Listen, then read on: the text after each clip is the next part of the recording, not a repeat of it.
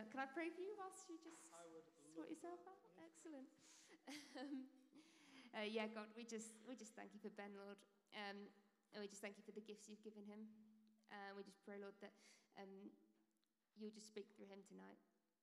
Amen. Thank you. So um, tonight we're looking at atonement. Still no one's cheering. That's fine. I was just wondering though, first of all, what are people's gut responses to the word atonement? How does it make you feel? Would you say it's a positive word? Is it a negative word? You've never heard the word before. Tonight's the first time. That's fine. Anybody? Great. The film's rubbish. I thought it was Keanu Reeves. Anyway, right, great. So, um, atonement's an interesting word in itself. It was actually made up by William Tyndale when he was William Tyndale, sorry, when he was translating the Bible into English. And atonement is a positive word. Before we go any further, it is a positive word. It is about reconciliation. It means being completely right, or as he put it, at one ment between men and women to God through the death of Christ. So, this is what happened. Quick history of atonement. Why did Jesus have to die? That is what it's about. How did Jesus make us at one with God? In the Old Testament, we started off with animal sacrifices. There's lots of rules in Leviticus if you fancy reading them. They are interesting. And what is really interesting is that they are quite forward thinking and personal for its time. So if you think when you watch like I don't know, like crappy films where they throw in ancient religions and stuff, they'll be very generic, like, oh, I'm just going to sacrifice a human so this works out hopefully, or sacrifice a bull so we'll have a good life. But actually, what we find is that there are specific sacrifices for specific things. It's not just at random. There's even instructions in Leviticus on how you sacrifice certain animals for certain things that you've done wrong. So I'll take myself as an example. I've decided that I'm going to steal from my next door neighbor. I get found out, gutted. One of the Ten Commandments don't steal. We already know that because we're in a Christianized culture. Don't steal, it's naughty. So, what do I do? I need to lug an animal up to the temple, and I say to the priest, I've nicked this. And he goes, Right, well, that'll be a goat, please. We kill the goat, and I'm good with God. Sounds good, sounds simple enough. But the problem is made very clear in the um, prophet Hosea or Hosea. And this was read on Tuesday. It really struck me. And he said this When Ephraim, as in the people of God, multiplied altars to get rid of sin, they became to him altars for sinning. So basically, when we find that there's an easy transactional way to get rid of sin, we sin more than maybe we should do. I heard a joke. It was uh, when I was training. At, um, it was it was taught by a Catholic uh, chaplain, my first degree, and he said that one of his biggest issues with confession uh, is that he found people found it easier to ask for forgiveness than to ask for permission. I.e., it's easier to go nick a bike and go to confession and say, "I'm really sorry, I've nicked a bike, but I've got a bike," than it is to pray for a bike to come along. So atonement is looking at what did Jesus do that eradicated this Old Testament sacrifice uh, system. Now, Jim's spoken about it before, and he should do because it's wonderful. It's a great thing, part, uh, part of Anglicanism, I think, which is the Anglican stool, which is three legs on one stool. And the idea is if you take one leg out, the stool will fall over. And those three legs are scripture, tradition, and reason. I'm a big fan of reason. I like the other two too, obviously, otherwise, it wouldn't be a stool. But scripture, we read in our Gospels that Jesus died, Jesus was crucified. It's mentioned again by St. Paul in his epistles, all 13 of them. Then there's the tradition. We've been singing about the thousand generations, singing how worthy God is. This isn't a new thing.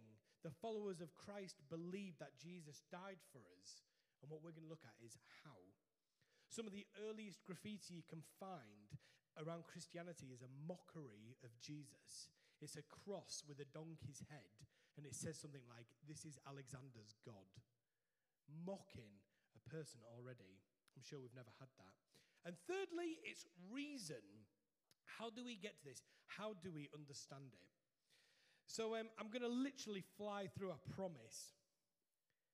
Six atonement theories. That's right. And do you know what's even worse? I chose these six because a couple of them have been developed by the ones I'm sharing with you. And I'm going to use uh, just an example. Hopefully, you'll remember this more than anything else. Because I know I'll probably offend somebody, but, you know, I used reason, so it's fine, and scripture and tradition. Some might say I've got poor theology, but I beg to differ. So the first one is the moral influence theory. So, Jesus died on the cross, defeated death, and rose again because number one is the moral influence theory. And this simply means that Jesus' life and death, his life that we read of in the gospel, is an example to how we all should live. Does that sound good? Amen. so the problem with that one is this. What about the rest of it? So this is theory number one. It looks great, but you realize that you've got a hole in the cup. It's not quite enough. So, number two is called ransom theory. And the ransom theory is this idea that Jesus dying on the cross pays off the devil for what Adam and Eve did. Okay? So, we're all happy with that one. Go, let's kind of see that. Romans, uh, St. Paul says, because of Adam, it's death. So that's one of them as well. Again, there's a lot of there's a lot of movement in ransom theory. This idea of paying off something that cannot be afforded, paid to the devil. So there's another one. I'm going to run out of water. Didn't think this through. The third one is called Christus Victor, which is the victory of Christ. And in this theory, Jesus Christ dies in order to defeat the powers of evil, such as sin, death, and the devil, in order to free mankind from their bondage. So, this is related to the ransom view that I just shared before, but the difference is that there is no payment to the devil or to God. With Christus Victor, the cross did not pay off anyone, but it defeated evil, thereby setting the human race free. People like the sound of that one? It's quite nice. So I'll pop the water in there. Still got a leak. Don't worry. One of the cups is fully sealed. Is it going to be the sixth one? Satisfaction theory. This is in the 12th century. Anselm of Canterbury, so he came over here, proposed a satisfaction theory for the atonement. So, in this theory, Jesus Christ's death is understood as a death to satisfy the justice of God. So, satisfaction here means restitution, the mending of something that is broken, and the paying back of a debt. So, in this theory, Anselm emphasizes the justice of God and claims that sin is an injustice that must be balanced. So, you get that? Kind of like on balanced scales, you've got to balance it out. So, Anselm's theory says essentially that Jesus Christ died in order to pay back the injustice of human sin and to satisfy the justice of God. So, justice, paying God back. Happy with that one? Yeah? Bits in there? Movement? Love it, Grace. I think you've already noticed if you say yes to all of them, you win. So, yeah, again, this theory was developed because it didn't want to be having God paying the devil with Christ's death. Because what does God owe to Satan? How can it be that way around? So Anselm taught that it is humanity who owes a debt to God, not God to Satan. Our debt in this theory is that of injustice. So satisfaction then is that Jesus Christ pays back God in his death on the cross to God. So we like that one? A bit of a balance there. Unfair, make it fair, don't go too far that way, that's unbalanced again. About here. Okay? This is one that you'll probably recognize penal substitutionary atonement. I thought someone would cheer. That's fine. I really don't know my crowd. It's fine. I guess you don't all spend your time reading this stuff. That's fine. That's what, that's what we do. So, penal substitutionary atonement is a development from the Reformation.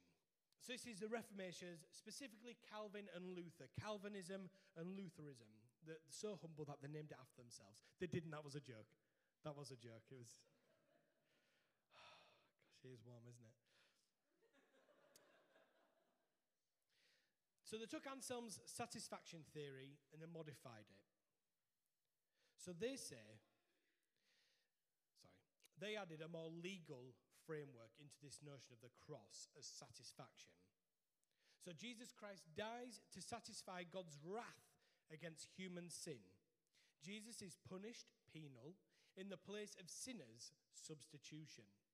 Penal substitution in order to satisfy the injustice of God and the legal demand of God to punish sin. So, in the light of Jesus' death, God can now forgive the sinner because Jesus Christ has been punished in the place of the sinner. In this way, that means that God is open to have a relationship with humanity and vice versa. Okay? Oh, we like that one.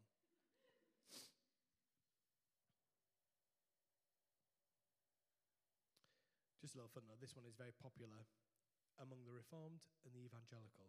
That was a footnote. The final one. Don't know why I read that bit out, sorry. The final one is the scapegoat theory.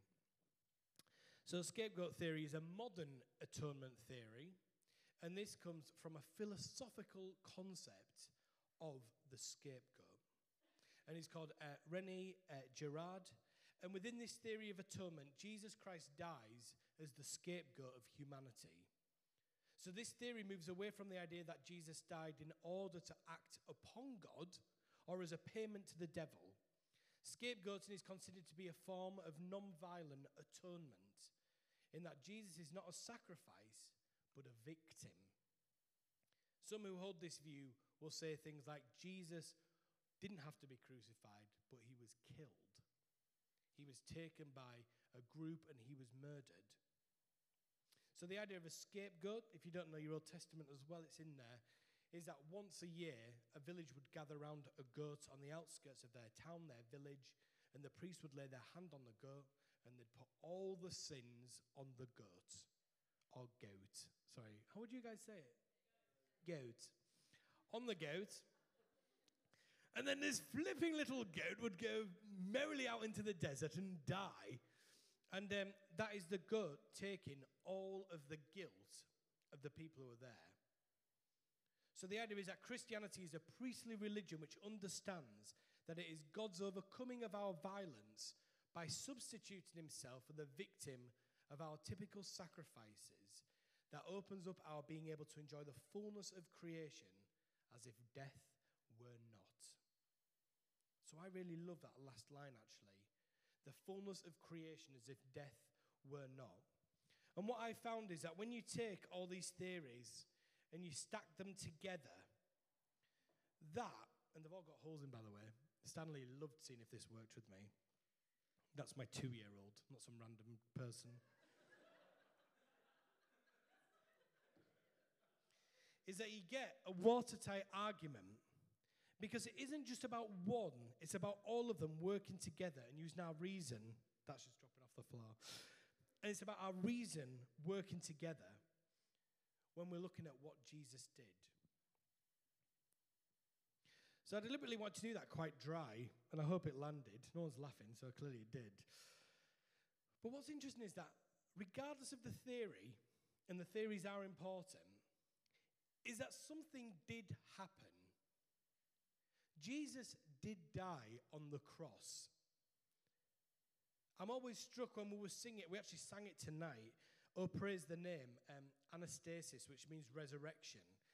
We sing the line about the body drenched in tears as they laid him down in Joseph's tomb. We can forget the brutal humanity of the fact that Jesus was killed. Jesus did die. Jesus did have wounds in his hands, in his feet. He had blood pouring down his face. And the thing that I'm concerned about in two ways is you can either focus too much on the suffering of Jesus, or you go too far the other way and you completely ignore it. When I was younger, I remember reading a book about crucifixion. Um, I've, I've just always been that much fun, guys. I would read a book about crucifixion. And, uh, and after a while, it just got too much because my relationship with Jesus was feeling more and more real that I started to find it almost unbearable to read what would have happened to him. I'm yet to ever see a crucifix. That's where there is the body on the cross, where Jesus is fully naked. Because that is the reality of when he was crucified. The reality is that Jesus would have been crucified just slightly higher than when you walk. So when you walk past, you would be able to look them in the eye, and he would have been naked and ashamed and embarrassed. And the fact is, all that happened for us. The fact is, and this I'm going to say the big scary word, but we'll unpack it, is that sin, regardless of which theory you look at, sin was so bad in the world and arguably is still terrible but lost its sting that Jesus did die. So you can't undo any of that. You can't rewind any of that. The sin was so bad that Jesus had to die. And with the atonement theories, I think sometimes we can forget that each one of them are written by people who love and pursue Jesus and they want to make sense of it.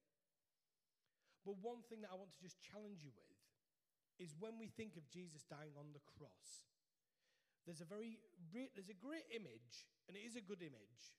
I'm not knocking the image, but I don't think it really works. Is that people say that this is the chasm between God and man. And what we need is a bridge to bridge between God over here and man. And the bridge, if you draw it, I was going to draw it, but I thought it'd be too many illustrations and I couldn't handle the heckling. If you put a cross here, you say that's Jesus being the bridge. For me and for these atonement theories that I find uncomfortable, is there's a separation of God the Father and God the Son. Steve Chalke famously, infamously almost, said the problem with that simple view of atonement is it's almost like cosmic child abuse. And I do not think we would be here now, 2,000 years later, pretty much, worshipping and celebrating cosmic child abuse. More was going on. In the death of Jesus, there is a new creation, there is a new life. I found that there were four Bible verses that reflected with how we get an example of our lives from Jesus dying on the cross. Again, what's funny about these is it kind of links with each of the cups. So, first of all, in 1 Peter chapter 2, verse 19 to 23, we see a non retaliation from Jesus. Jesus is the Son of God. Jesus could call down an army of angels, he says. This is in the gospel, sorry, but in 1 Peter 2:19 he's speaking of this from first hand. There's a non-retaliation, there's no violence from Jesus. Our second example is Jesus' humility and unselfishness. Philippians chapter 2, verses 3 to 8. That is the famous hymn where it speaks of Jesus not assuming equality with God, but giving it away so he could be among us, so he could be with us. Matthew 26, verse 52 to 54, speaks of this giving up of power, handing himself over, choosing to do that. And then we've got, if someone could find this and read it out, it'd be great.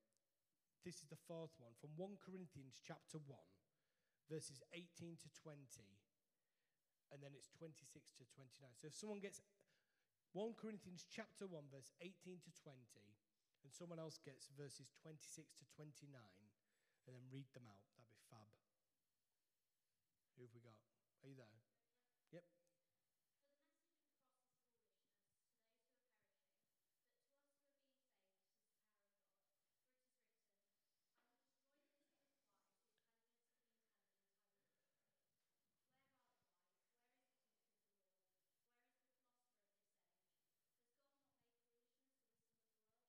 Love it.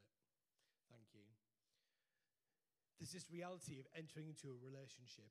When you look at it on paper, it can seem like foolishness, it can seem ridiculous. But when we do the Eucharistic prayer, I get to say, as I'm praying over the bread and the wine, to Jesus, I pray, You have set us free from sin and death. That's what our new creation is a freedom from sin and death. I don't mean the sin you just did last week or the sin you did today. Let's be honest, we all sin. But it's the fact that we are not bound by that sin. When Jesus died, it was the start of a new creation. It used to be you are born, you live, you die, that's it. This is actually why I quite enjoy doing funerals. Not because the people are dead, I'm surrounded by crying people, but because through Jesus, we're not just born, living, and dead, but we're resurrected as well. There is a life after death, there is a fullness of life found now, this present time, where we are this very moment, not next week, right now. We're having ice cream sundaes afterwards. That's a glimpse. But also of resurrection. What I found interesting putting this together is that the black and white view of atonement is tempting. It's great to be able to kind of put it down into bam, bam, bam, this is why it happened. But hopefully, you've seen that the cup is there made up of different theories because that is where the mysteries come in. That isn't the answer, but that to me is what it means about a mystery. It means taking into account the reason, the tradition, and the scripture. Black and white might be tempting. I remember it was in the 80s, 70s, kind of turn or burn evangelism. Um, I think it was Billy Graham who asked the question if you were to die tonight, where would you go? And I think you'll, and it was amazing. At the time, it was amazing and it worked. But the reality is, I know a lot of people who don't care. They don't care about where they go. I've played in bands where we've literally sang Hell Ain't a Bad Place to Be by ACDC. We've done, I literally played Highway to Hell last Friday. And I do it tongue in cheek. But then you realize that maybe they do too. This is where I think you can't just focus on what Jesus did on the cross, but what Jesus did and what he continues to do now, which is he gives us life to the full. That's John 10, verse 10. For you who went to Bible schools or camps or whatever, we love a memory verse. John 10 10. Jesus came so that we can have life to the full. And to me, that is more than just being black and white. Colossians 1 verses 19 to 20 says this For in him all the fullness of God was pleased to dwell, and through him, Jesus, God was pleased to reconcile to himself all things whether on earth or in heaven, by making peace through the blood of his cross. Reconciled to himself all things. It doesn't just say some things, it doesn't just say the good days, it says all things. The way I imagine what Jesus did on the cross, by the way, I'm fully aware I haven't really told you the answer to atonement because I don't really know. That's the mystery bit. That was a terrible shot. If you imagine a room, and in the middle of the room there's a TV that's in black and white, and everybody who walks in sees the TV in black and white, I believe that what Jesus did on the cross is he turned it into color. So suddenly, anybody who goes in that room, no matter what you think or your background, you cannot deny that that TV is in color. And I believe our choice is do you want to watch the TV in full color, or do you want to ignore it and just see it as, it's all, as it used to be, which is just black and white? Because you see, I think people sometimes get confused as well about Christianity, where they think all we care about is what happens when we die. But that is so far from the truth. It'd be lovely to know we all go to heaven. There's even loads of theology around what is heaven, or we'll go there now. Happy to chat over an ice cream sundae. I'll give you one theological answer for every ice cream you buy me. Okay, I won't do that. The words for me is that Jesus came to give his life to the full. What breaks my heart is that Jesus had to die because of the sin. I don't know if any of you have heard of J. John, but I'm going to nick his illustration here because I just think it's wonderful. It's just like this. All of my images have been inspired by playing with a toddler today.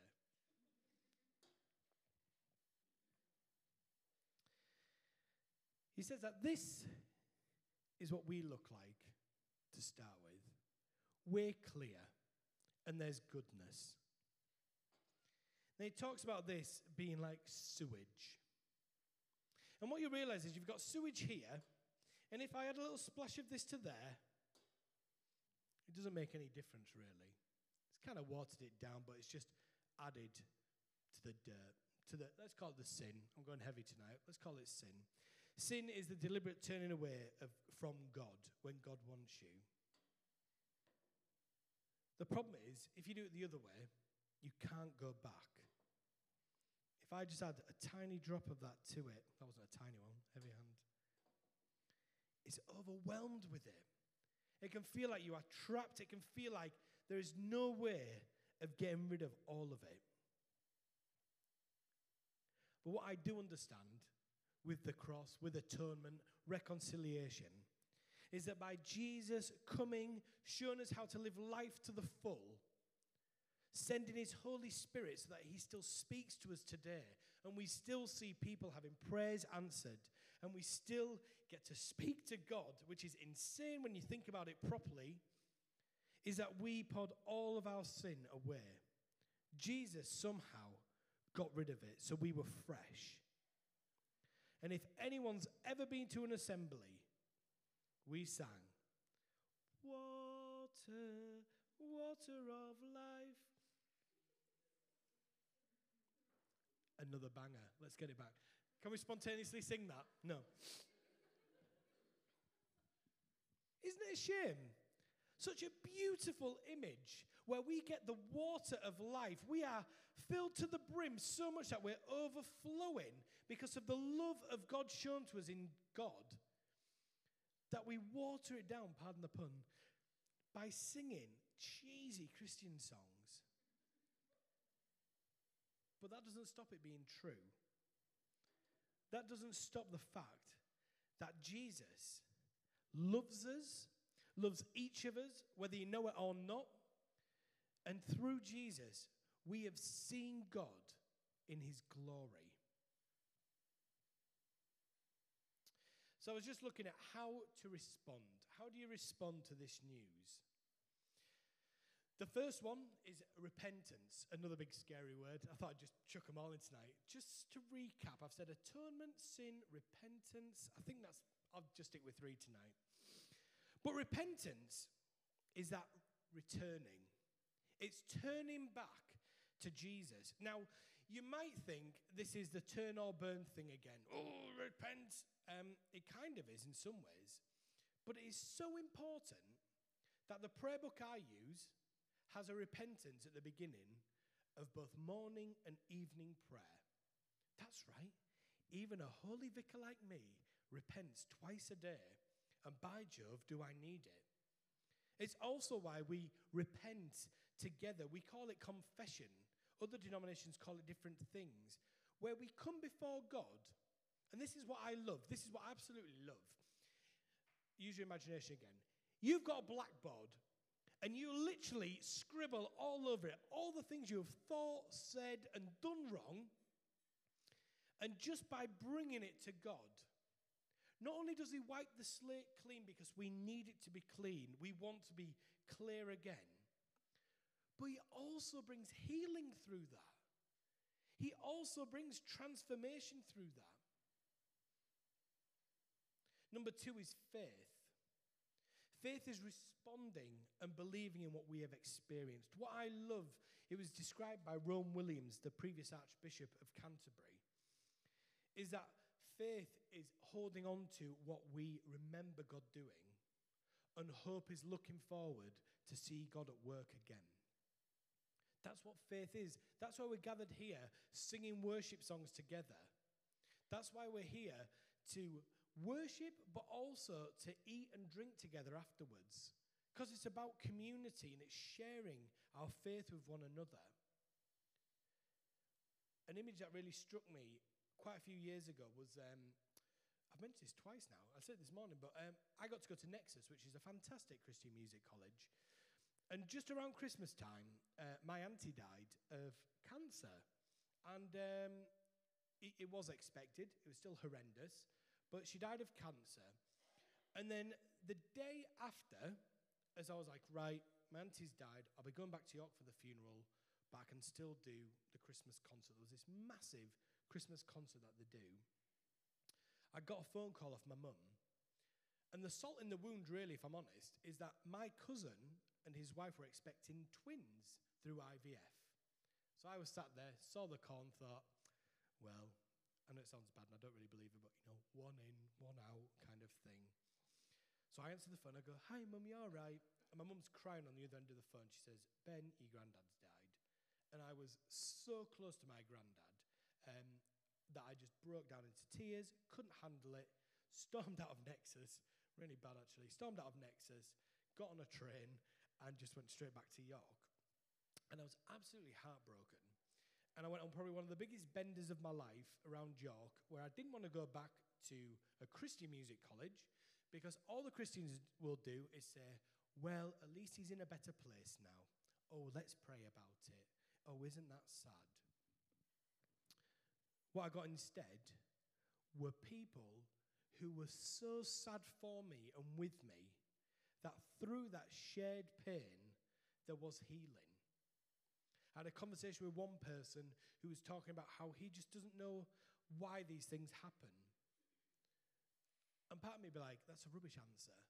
But then the other part of me, when you're floundering, it was like, it's great to share that. And the image I love is found in the Old Testament again. I do like the Old Testament. And that is where, if you read about the patriarchs, the ancestors, whenever something happens, they normally dig a well or they build an Ebenezer, a place to remember where God has done something. And what I love is that each of us are walking wells where one another can draw from it. So there might be somebody here who has lost a loved one, and there's somebody who recently has lost a loved one. You can draw from their well. You can share and you can pray together about that. On a more positive note, talked about death quite a lot tonight. It can be around having children the joy of children. We have baby chinos here where people come together and share that. For me, that is more of what faith is than just an individual thing, but it's communal. The third one is baptism.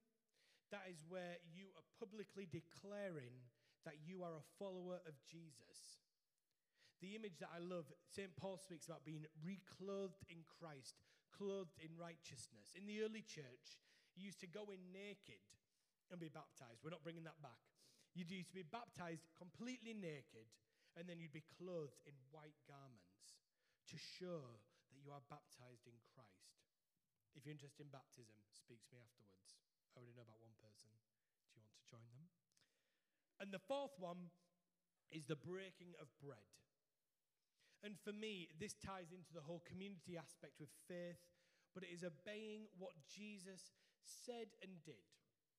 I know I've said this before, but I'm going to say it one more time before I wrap up. Jesus is the Son of God who died for our sins. Jesus shows us the fullness of life.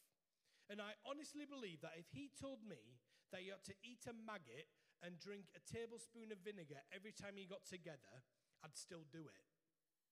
I literally would. If Jesus says you need to eat the heart of a bull, I'd do it. But instead, Jesus sits with his friends round the table. He gets a wonderful bottle of red out. He gets some bread out. He gets all these dips. We don't do the dips, don't worry. and he shares bread and wine. To me, that is the sign of a good party. You are the people I will invite to my house again if you bring a good bottle of red. One of the readings you get at weddings, the celebration, is from John chapter 2. It's the wedding at Cana. And Jesus turns the water into wine. Have you ever actually heard that properly? I was at a wedding yesterday and people laughed. People laughed because it is ludicrous. Jesus' first miracle in John's gospel is this paraphrase it for Yorkshire. Lot of people have got together, they've drank all the wine, they're hammered, the people are scared they'll look like the cheap skates, they've run out. Jesus turns around and says, Fill those jars up with water. I'm going to turn it into the best wine you ever tasted. They taste the wine. The person is furious because he says, Why are you bringing out the good wine now when everyone is hammered? Normally, you give the crap out now. And they have a good time. That is Jesus' first miracle in John's gospel. That is the person I want to follow. That is the person that I want to commit my life to. Life in its fullness, life where we break bread and drink wine together. A person who not only died for me, but also showed me that there is a newness of life. There is a fullness of life where I am not restrained by the things of this world. Sin and death have been defeated. We may die, we still die now, but that is not the end. And Jesus shows that there's resurrection, there is new life, a new creation. So I want to invite you to stand. I'll invite the band to come up. it's just an opportunity for us to respond together.